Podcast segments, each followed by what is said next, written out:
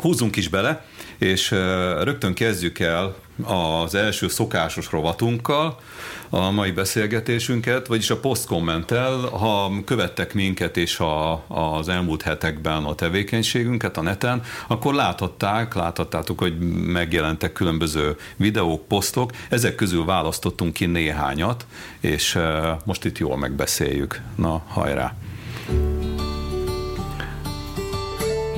Vajon mit látunk a képen? Elárulom, ez egy gyomláló robot.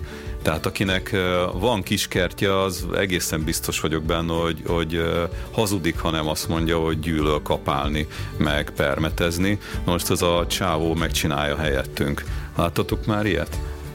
Nem, de szeretnék látni. Igen? Én csak olyasmit láttam, hogy valaki a Nintendo Wii konzolját valahogy ráerősített a nuncsakut a fűnyíróra, és akkor azt úgy távirányítással lenyírta neki a füvet. Ez a Sufni Tuning, Robert.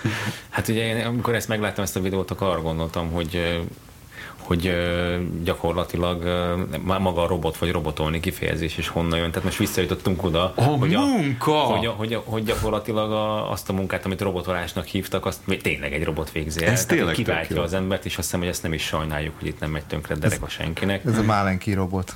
Igen, és egy csomó gyakorlatilag vegyszert megspórolunk, mert ugye ez nagyon pontosan a gyökerét spricceli le. Igen. Nem kitépi a gyomot, mert ugye nem nincs rajta gyűjtőtartály, hanem bespricceli egy picit, és sokkal kevesebb, aztán 95% rengeteget megspórol.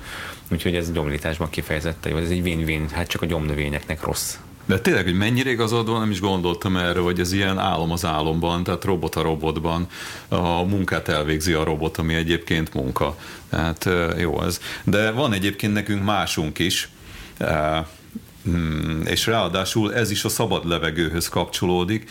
Ez a tevékenység is olyan, amelyet ugye egy ember végezhet a szabad levegőn, de mégis van benne valamilyen informatikai segítség. Nézzük csak meg.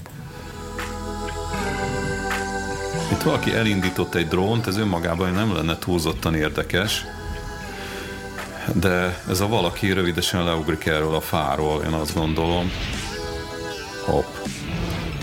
És elkezdi azt a tevékenységet, ami az én kedvenc szabadidős tevékenységem, elkezd futni, és ugye van neki egy saját drónja is. Na jó, hát ilyeneket nem szoktam én futás közben csinálni, de van neki egy saját kutyája, ami ott repül a feje fölött, és ő követi. Vajon mire lehet ez jó? Tehát, Robert, tudom rólad, hogy te is futó vagy. Futóbolond vagyok én, és én arra gondoltam, amikor megnéztem ezt a videót, hogy most én nagyon nyuglődök a térdemmel körül, most már egy éve nem tudok futni, és biztos az is benne van, hogy rossz a futó technikám, de én csak levideózza. Biztos nem csinálnék ilyenfajta flip-flopokat, de azt nagyon szívesen megnézném, hogy futok, meg megmutatnám valakinek, aki ért hozzá, hogy esetleg mi az, amin változtatnék, rövidebb futólépések, nem tudom, másfele dőlő láb, másik fajta cipő, gyorsabb, lassabb futás. Tehát, hogy tökre hasznos lenne. Persze most is meg lehetne kérni valakit, hogy figyelj, gyere meg és fotózzál, vagy videózzál le, de hát ez annyira nem rászkódás, mert futni oda-vissza. Tehát, ő is fut velem. Igen, tehát nem lenne annyira szerintem jó, mint ez a drónos történet. Te szoktál futni?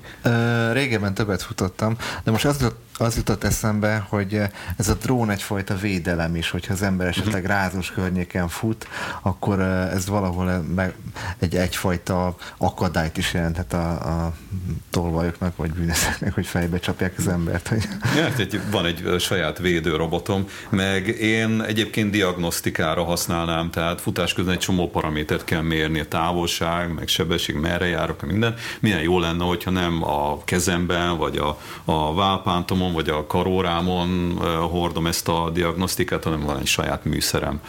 Hát, szerintem alkalmas lehet akár arra is, hogy mondjuk egy kerti bulit tart valaki, vagy kimegy a gyerekekkel a játszótérre, vagy elmegy a kutyát meg sétáltatni, vagy mondjuk egy ingatlant szeretne eladni, és ugye körbejár kívülről akkor, tehát csinálja a felvételeket. Tehát szerintem itt azért elég sokfajta alkalmazási terület elképzelhető.